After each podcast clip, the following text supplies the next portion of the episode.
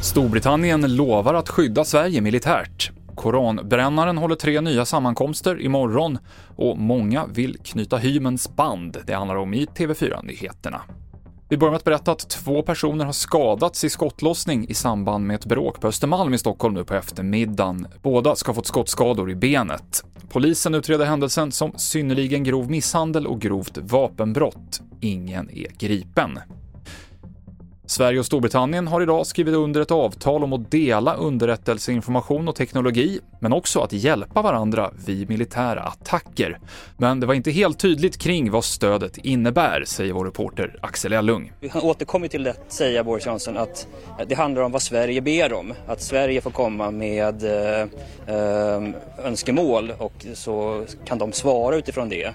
Men um, fortfarande lite vagt exakt vad en sån här solidaritetsförklaring skulle innebära och om den är lika stark som NATOs artikel 5 där man ju eh, lovar varandra att, eh, att skydda varandra vid eh, ett anfall. Efter upploppen i påskas får nu den högerextrema politikern Rasmus Paludan tillstånd att hålla valmöten i Borås, Göteborg och Trollhättan imorgon och i Västerås dagen efter. Det har polisen gett godkänt till vi tittar på vad det är som ska...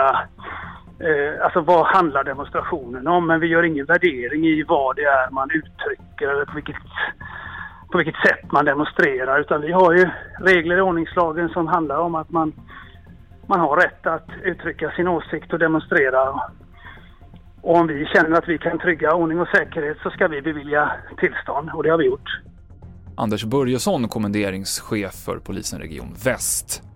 Om det går i giftastankar gäller att inte vänta för länge med att ansöka om hindersprövning, för ansökningarna har ökat rejält. I april ansökte nära 6 000 om hindersprövning, 35% högre jämfört med i fjol.